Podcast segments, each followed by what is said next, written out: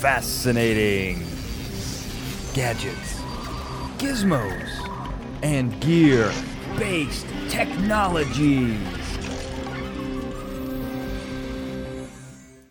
Hello, and welcome to another episode of Fascinating Gadgets, Gizmos, and Gear Based Technologies. Now, this is the show that takes your favorite fictional science and technology and makes it a reality. We do that. We are the Brain Trust. I am the analytical mastermind, Daniel J. Glenn. With me, physics phenom, Dr. Michael Dennett. Great to be here, Dan. I am so excited about this episode. One of my favorite shows, and it's so nice to travel to the past to visit the future. I completely agree. I'm really excited about this one. And I think I got someone else who's very excited about this, and that's our enigmatic engineer, Ben Siepser. Ben, where are you broadcasting from this week? You know, Dan, I'm here in a futuristic but also very retro apartment, and there's this strange dog here that seems to be talking in its sleep. Well, I think we're going to be able to explain that because I can see little Astro behind you, and that means we're talking about the Jetsons here, guys. And I, like Denon, I love the Jetsons, and I got a couple of fun facts for you. Number one, Jetsons was a, the second animation in prime time coming after the Flintstones, and it was only on for one season. This feels like such an iconic show. I was shocked to learn that there's only 24 episodes of the 1962 to 1963 season. I know it sounds silly, but Denon, I feel like you have strong feelings on this. Well, you know, it was really interesting. I did some research on that, and when I discovered it was only one season, I was shocked like you. And then I read that one of the main appeals of the show was the use of color and most people had a black and white TV. And the colors they chose didn't really look well or look that good in black and white. And so I think that was part of the reason people didn't get as excited as we are. I think that makes sense, but I got something else for you, Denon, and especially for you, Ben, that's going to make you really excited. I did some digging, I did some investigative work, and I found out something that's going to blow both of your minds. Might blow that hat right off your head, Denon. Here we go. George Jetson, his boss famously is Cosmo Spacely. Well, it turns out that because this show takes place in 2062, that man is the great great great grandson of Cosmo Kramer from Seinfeld. Ben, how do you feel about this revelation? You know, it's fascinating. I would love to hear where that uh, where that story comes from. Well, we don't have time to go into that right now. What we need to do is talk about the Jetsons. And one of the things I think we're all going to agree is the Jetsons had fun, futuristic technology, and they got a lot of things right. They were uh, very prophetic in that way. Denon, what were some of your favorite things? Some favorite technologies, gadgets, gizmos? It can be gear based. I don't care. That's what the show's about. What were your favorite from the Jetsons? I think my top is flat screen TVs. You know, it, it is an interesting thing to think about because you, you, there's a big leap between having vacuum tubes and not. Um, right. I don't know that TVs in the 60s still had vacuum tubes, but they certainly were very big. Um, and, and then, you know, you get to the flat screen, um, and they were predicting that. Even better, they had the TVs that went up into the ceiling. I haven't seen one yet in any house I've visited, but I'm sure they exist. Oh, that's a great one. I didn't think about that because everyone's mounting them on their wall. What about a retractable television? They they didn't predict that, but they absolutely should have. I love that. Um, ben, what were some of your favorite technologies from the, from this era? So I think the most interesting thing that I thought uh, that they got right was uh, along the lines with the TV. It's the video conferencing. It's the video calls. You know, all all you know, there's no more plain old boring just audio phones in the Jetsons. They've got the video phones just like we have now. I'm glad that you mentioned that because if one of you didn't and we're sitting on a video call right now, please watch us on YouTube. Uh, I've been very disappointed in you. So that is that is a good one, Ben. I'm with you on that. My favorite is the robotic vacuum cleaner. these things look almost exactly like a Roomba, and it plugs in, it goes around. It's not nuclear powered like it is in the Jetsons, but I do. That is one of my favorite technologies that they that they got right, pretty much. Dan, in this space, I have a quick question for you as the analytical mastermind. You got to hit me with it, Denon. So I'm curious because it just occurred to me now, and I should have checked this before the show. I apologize. The moving sidewalks. Did they have moving sidewalks in the 60s in airports yet? Or was that like a 70s, 80s thing? Because I feel like that's an interesting minor little subtlety. We obviously don't have them in our houses, but we have them in airports. That's a great question, and I'm going to tell you that they did not have them in the 60s. People were still carrying those big, heavy luggage, all that luggage around, and I don't think that they had those back then. Um, I'm going to look though and find out. I'm going to post it. We'll, we'll, we'll talk about it on social media. What do you think about that? We'll find out. I think that's good to do. Yeah, that's a great question. I, they definitely had escalators by then, so at the very least, it's somewhat of an extension of that.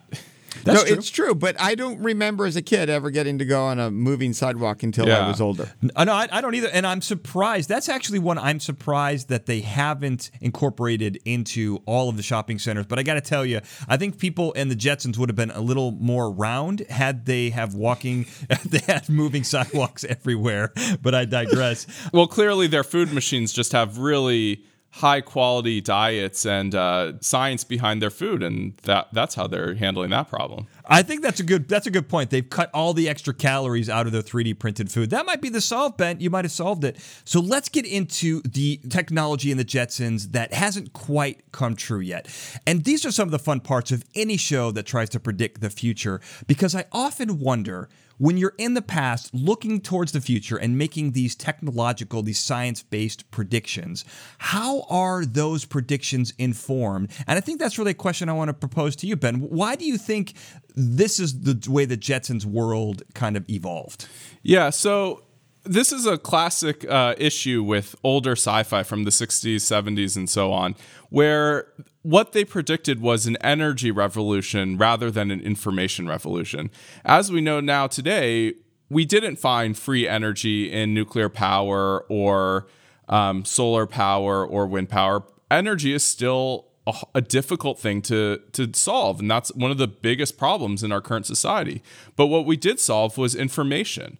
The internet and all those things have made it so that anyone can get access to any information. And you see this throughout things like the jetsons. They have flying cars and uh, moving sidewalks which all require obscene amounts of energy uh, compared to the, tr- the technologies we have today and they use them to still go to their jobs. Whereas someone today, you would imagine you'd have like a holographic cubicle in your apartment and you never go to your job at all because it's all robots and uh, telephony and internet.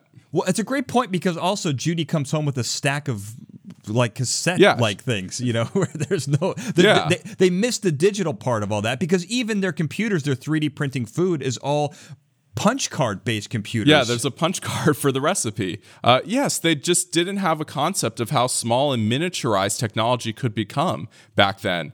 Uh, and what we see today, where a cell phone has the power of you know all the computers NASA used to go to the, go to the moon and then some.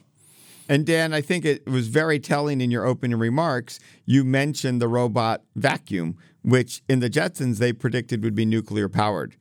And that is just such a common theme in 50s and 60s sci fi. We understood nuclear power existed and everybody expected to miniaturize it, and that would be our power source. Um, and yet they missed miniaturizing computers, as we see in the Jetsons, where there's a scene with a computer that is about 10 times as tall as George. right. Well, and also, you know, let's extend that to the 80s because the DeLorean time machine was also nuclear powered, which I thought that was very strange. Um, so uh, you're exactly right. There's, there's the, it's the energy versus information.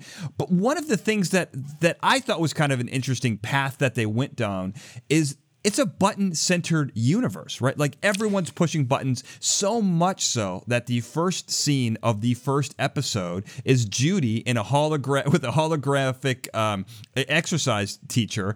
She's doing ergonomic button exercises with her finger because she's got button finger or whatever from pushing buttons all day. I I love this idea. You know, And even George's job is pushing buttons. This was fun to me. I liked. I loved. It. Yeah. I mean, that's another big miss. No touch screens. Everything's dials and knobs and buttons. You know, no one's tapping on screens like we have now. Well, I will say though, in their defense, pushing a button is probably one of the funnest things you can do. And my I have evidence for this, Dan. The number of times my kids fought viciously over who would push the button in the elevator, um, I can't count. And so clearly, button pushing is fun. So, in a world where there's nothing else to do because everything is so futuristic, you got to keep the button pushing around. Yeah, and there's something to buttons too. Like uh, even in cars today, we still have buttons for our air conditioners and things like that because it's just more tactile and safer than having a touchscreen. Well, let me ask you guys a question because you mentioned cars, uh, then you mentioned you mentioned elevators. I imagine that neither of the three of us we're not really doing either one of those things. So, what is the last button that you pushed, Den? I'm going to ask you first. The last button I pushed. That's a really good question since I'm not allowed to say elevator, um, which it would be probably. Um, besides an elevator the last button I pushed was actually a broken button switch on a lamp in our house. Um, I pushed it, it didn't work because it was broken. But that is the last button I pushed. fair enough. I'll take it. That's fair. What about you, Ben? Yeah, I mean the elevator. You're st- that's that's the, certainly the last one I've pushed is probably the elevator. But outside of that, maybe the like the air conditioner button in the car? Yeah, I think it's tricky when you think about it because I was going to say remote control, but that's not really a mechanical button. It is kind of, but it's, you know, more digital. But it is funny because yeah. we don't have this it's kind of been weeded out of our of our culture almost completely, which is why I love that it was the center of their culture and that George works 3 hours a day. Uh, what's going on with that? And he complains about it. What's going on there? I think that is just hysterical, but it does show. I mean, Star Trek was kind of the same way, right? Star Trek, you didn't really need money and you worked because you wanted to. Um, George Clooney doesn't want to work at that job, but it is interesting this idea that leisure would only increase um, and and the work would decrease. Yeah, I think it's a, an extrapolation of the uh, time and work reduction that people were seeing back in the day that people would have to work less for the same amount of productivity. And so they just extrapolated it to people will only have to work three, four hours a day and we'll just have a more productive society with more leisure. I, I, guess that's true. Three hours does seem. It seems like a short amount of time to get button finger, which he suffers from, uh, unless he's literally just jamming on buttons for, you know, for 180 minutes straight. Well, well, Dan, it, it's the stressful anger of the button button pushing. That's what it was. Right. Yeah, um, that's think... why he was so tired and worn out. no, I, I need right. a raise. I need a raise. Maybe they just put really strong springs in the button. You know, in the future. You know, it's hard to push. That's true. Yeah. I remember my grandma had a mechanical typewriter, and I could hear her like pounding on those buttons. So that's possible. Um, it's very possible, but I love the button thing. I want to go back to something. One my favorite piece of technology, and I know you guys are probably going to argue with me on this, and that's okay. But Astro, I love Astro. Everyone loves dogs, and those who don't should be removed from society. But what I love about Astro is he can talk. Now, I want to ask you guys is this a technology thing, or do you think he's evolved to the point of talking? And he's also bipedal, by the way. But, but I feel like this is solved with technology, but I want to know what you think. I really, you know, Dan, we had discussed it briefly. Full disclosure, we do occasionally talk to each other before recording. I don't. I hope that doesn't remove the curtain too much for the audience. Um, so I was watching this very carefully because I know you're excited about the technology. I feel like he actually evolved to talk. You know, I was I was I was looking at it and and I think there's a definite vocal cord change here going on. Um, and because if it was technology, I would have expected the language to be much clearer. Hmm. Okay. Yeah. Well, I think with the bipedalism, he's definitely not a standard dog that we have today. But I'm gonna I'm gonna object to evolve and say genetically engineered because it's only you know 80 years in the future. That's not long enough for a dog to evolve speech and bipedalism. He uh, they they did something to that those dogs, so they're uh, they're smarter and look look locomote differently. you may be right. I don't know. I mean, there's this great experiment I did. Uh, you know, you know, I, I never shy away from a shameless pr- uh, promotion here, Denon. Uh, on Fascinating Nouns, I did a whole episode on the evolution of domestication, and it is amazing how much uh, there's there's these scientists in Russia who took foxes and feral foxes and domesticated them, just basically breeding the most friendly towards humans, and the number, the sheer number of changes that occurred over a very small amount amount of time uh, was was quite astounding. Now I don't know if that's going to, going to increase their brain enough or make the right neural connections in order to give it speech, and that also includes changing vocal cords. It is a short amount of time. I'll give you that, Ben. But I don't know that it's out of the question with maybe with a little genetic engineering. Maybe it's a combination of both that did it. Um, but I'm going to tell you guys, I'm not solving it with biology for once. I'm going to solve it with technology. I think that's the way to go on this, guys. So I just read an article. I'm going to put this up on the website about a company named PetPulse who basically took 10,000 dogs and all the different sounds, barks, whimpers that they make, and they put them in a database, created an algorithm. So when when you have this AI powered collar that they've just put to, brought to market, and your dog makes a sound, it can tell you one of the five emotional states that it has, whether it's happy, relaxed, sad, angry, or anxious. I don't know why they didn't fit hungry in there, but I think this is kind of amazing. And this is just the beginning. With that technology going down a certain path, I think we might have this one. Well, Dan, you know, it's very exciting that you say that, and it might explain the weird circular collars that Astro wears because I've always wondered about that design. But you know, as much as uh, as much as I strongly appreciate your analytical research here, I still feel in my heart that this was some sort of evolved genetic engineering. But that's their world. I'm excited for in our world the collar you just described that solves it with technology, and I have some clue what my dog is doing late at night when she's whining at me incessantly. Uh, we need answers to those questions, Denon.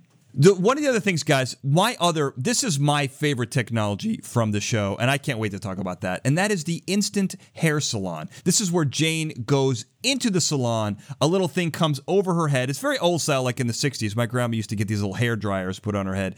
Uh, it comes down and it gives her a brand new hairstyle within seconds. I love this. Denon, how do you think this is possible? Uh, well, you know, Dan, I was a little mystified at first because I'm like, what's going on here? But then I realized, you know, it was, it seemed to be just changing where the hair is.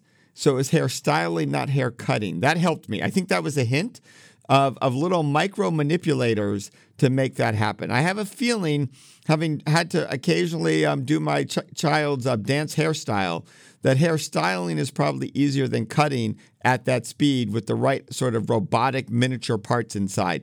Dare I say nanotechnology? I, I think you should dare, Dan. Yeah, I think it's pretty simple. It's it kind of simple in that sense that you could have a lot of little robot arms going on in there, you know, pulling and prodding the hair, spraying on hairspray, and just getting it to whatever style you want. And I think that goes along well with the general Jetsons trajectory of, you know, solve the problem with energy and robotics. So, though I do have an alternative solution, Dan, that I'd like to throw at you. All right. So here's what it is. In between when she first sits down and all the styles she's shown, those are merely holographic projectors of what it might look like. And if you say yes, then they do the hairstyle and it takes longer. And because she chose the one she came in with, they didn't actually have to do anything. I, I, think that's something. Well, you bring up a good point there because she comes in with a hairstyle that requires very little hair, but the styles that she's shown that or that her hair is turned into are a significantly larger amount of hair on her head. It's almost Play-Doh esque, um, and I think you can solve that with foam extensions. Denon, I don't mean to step on your toes here, but I'm really surprised you didn't go with foam on this, given the sheer expansive mass that it takes to make those hairstyles.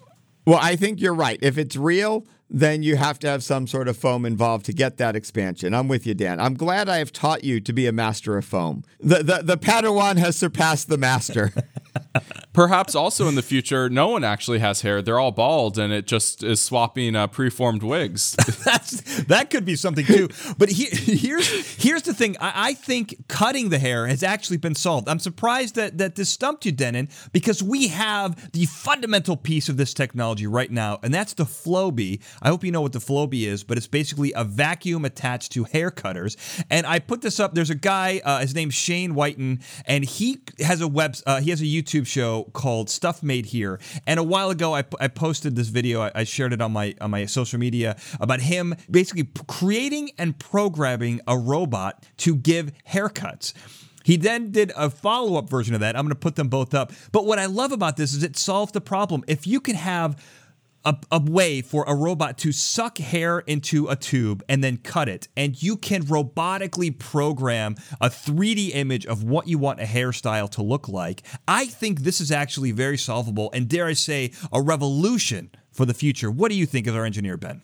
Uh, absolutely. Uh, Sh- you know, Shane does is a great engineer, and I think his technology is certainly uh, the cause of the hairstyle revolution that we see in this in the Jetsons. I, I, I will just want to clarify, Dan. I was more concerned about the speed for cutting than the manipulation. So I do want to clarify my, my earlier comments. That's fair. I mean, if you have a tube that has enough suction, I think that might solve the the problem. And I imagine you could suck almost individual sections of hair if you really got this down instead of one big tube vacuum.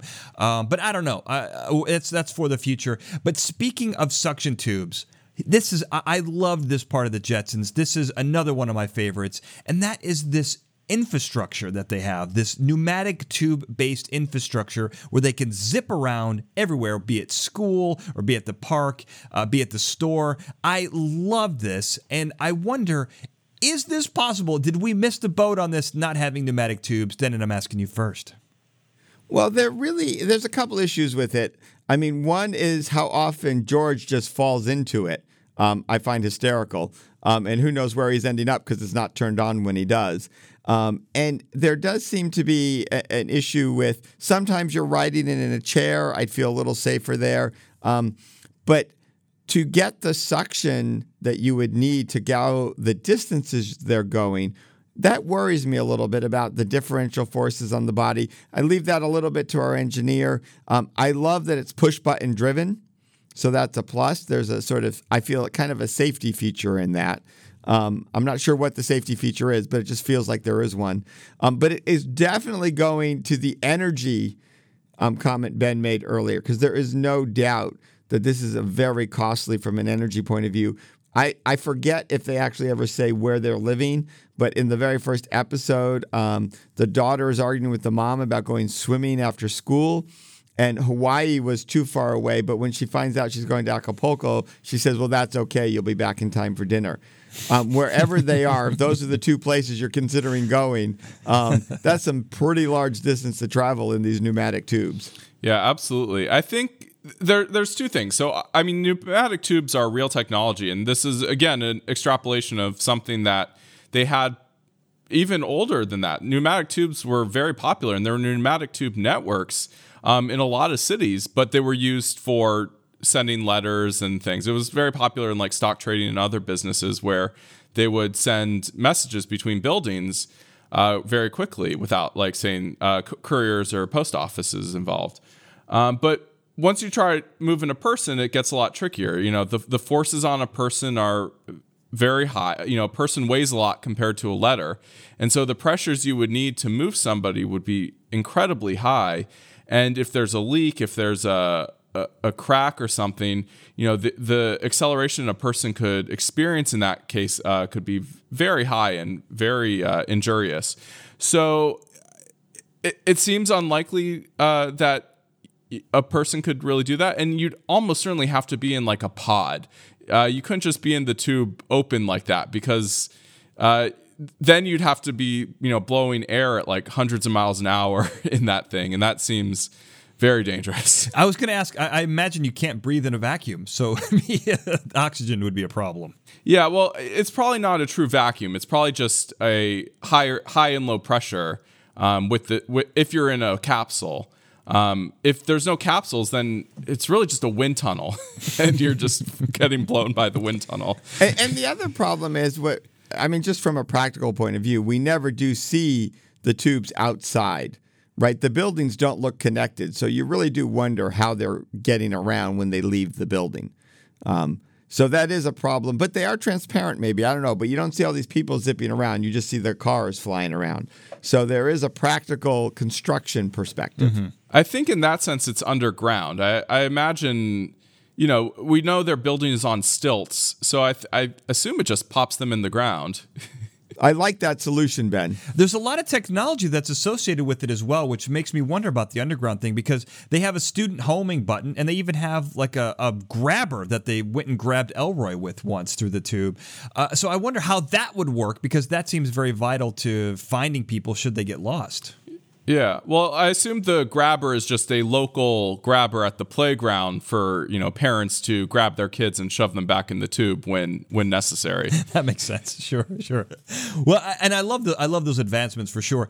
Um, now, one of the things I want to talk about, we mentioned we've already talked about the walkways, the the conveyor belts uh, in outside, but there's this great scene where Elroy's going to bed and he gets put on a conveyor belt and he's brought through uh, his changing station. He gets showered, he gets dry, talcum powder's applied, and he's even dressed, all within a matter of seconds. I love this, and I don't know if this is possible. I imagine having your clothes quickly removed by a robot would both be terrifying, but with a little bit of prep work, it could probably be done. But I think speed is a factor here. But but I love this, Den, and I know speed's your thing. What do you think about this? Oh, I think this is great, and I'm not too worried about the speed. I, I can really see most of this happening because you could have foam based high concentration cleaners, um, obviously. Right. Um, I'm a little worried. You know, the the rapid removal of the clothing, it may just be a, an actual design feature because again, energy is not a problem. So the clothes may actually be effectively torn, but then repaired overnight immediately mm. um, with with automated sewing. Um, getting the clothing on is always a little tricky, but um, not impossible. Um, so I, I kind of like the idea, and it's actually something that really appeals to me. There, there's moments where what you want is a nice, long, relaxing shower or bath. I get that, but there are definitely moments where I am just like, really, I have to do this again. Like turn the water on, get in, wash, get out, right. dry, and and so this whole thing. Uh, now that it's randomly apparently in the living room was a bit odd. It's weird, but you it's know, super weird. I like the general concept. Yeah, especially because you get naked at some point. It's a little odd to be in a fam- the family room. Yeah, well, I, the the whole apartment setup seems a bit weird with with where the machinery is. But I think in ter- in general, like you know, I don't I, I don't know if they had tearaway clothes back in the '60s, but we certainly have it now, and I don't see any reason why you know it's not just advanced you know magnetic stripped or maybe even electrically attractive uh, stripped uh, clothing where you know it just all splits in half and the robot just you know whips you know whips the clothes right off of you and it tears away and then when it uh, puts it back on, it just uh, seals back up those seams, and you know you're done. I like that magnetically sealed clothing. I- am all for it. There's something so strange about that, but I think I think that is the solution. Uh, I didn't think. But you know, you know, Dan, it kills two birds with one stone. Absolutely. You have the magnetic sealing of your clothing and the magnetic healing of the magnet. Right, and a third, which is your privacy, because those things could fail at any time, uh, and you could get accidentally depantsed at school. I think it's so. Uh, I don't know that I'd want to wear magnetic magnetic clothing, but I love where you're going with that. Um, so the the last thing we got to talk about here, guys, is George's George's bed because apparently he likes to sleep in a lot and Jane doesn't like that too much. She has an injection system built into his bed and the bed can retract into the ground, which is the most advanced Murphy bed I've ever seen. Uh, I love this. Uh, ben, from an engineering standpoint, how feasible is this? Because I want one. Uh, Uh, I think in some ways it is feasible. We, you could certainly have, you know, we certainly have like sofa beds today that fold up and could kind of pop you out like that. I don't. It, it, it's probably dangerous. Uh, you know, you you got to stay away from all the uh, high powered uh, springy bits that that actually have the energy to propel you in any specific direction. But I, I think we we could do something like that. Uh, you just have to be careful that you don't you know get launched into the ceiling and uh, hurt.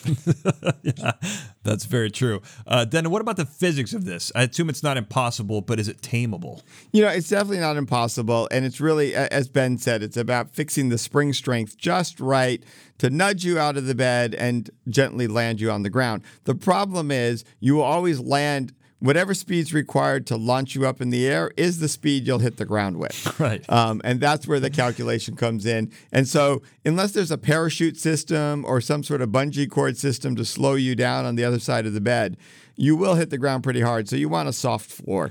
Okay. Yeah. Well, enough. there's there's the foam, Denon. You know, you And just have where a, you- you just have Yep. some foam pit uh, foam right next to the bed, and soft landing, no problem. And you're good to go. I love it. Well, we've we've come to our errors, additions, and omissions section, and this is a perfect timing because Denon, I got two omissions for you, and that's two, count them, two foam opportunities where you could have brought foam to the masses, and Ben and I had to pull up your slack. You need to respond to that. Well, I just think I'm sharing the wealth, Dan. I mean, there's no reason that I should be the only one who gets the pleasure of talking about foam. So I'm very excited that you guys caught on, brought it in. I've trained you well. Um, but I will like to say, I'm, i have been wondering about the the general clothing issue. Um, and when we think about errors and additions, um, there's a lot of circular rings that they seem to wear, particularly around their ankles, that just float in the air. Hmm. Um, so I'm really wondering about is this more magnetic? And I feel like Ben solved my error for me. If the clothing is magnetic based, that may be the way to have things float um, if they're magnetically suspended um, around the ankles, the wrists, and the other designs. So yes, missed the foam, let you guys cover that up. But I'm also learning a lot in this episode from Ben about magnetic clothing.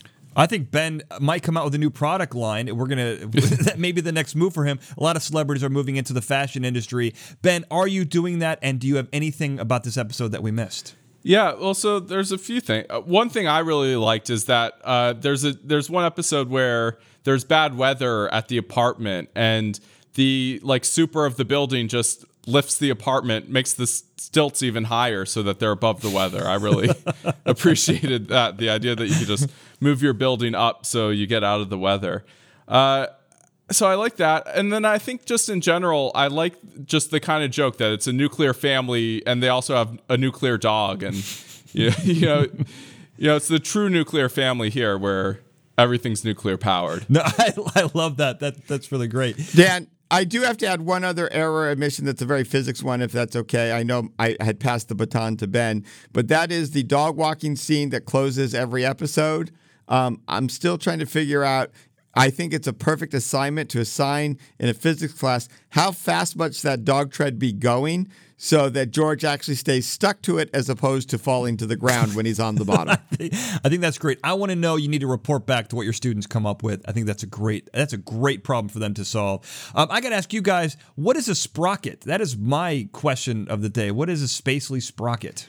I think it's like button pushing, Dan. They needed to make something so they could ch- pay people money. I, I, guess so. Well, he was he was also a digital index operator, and I don't remember them having digital things in the 1960s. All their computers were punch card based, so I thought that was a little odd.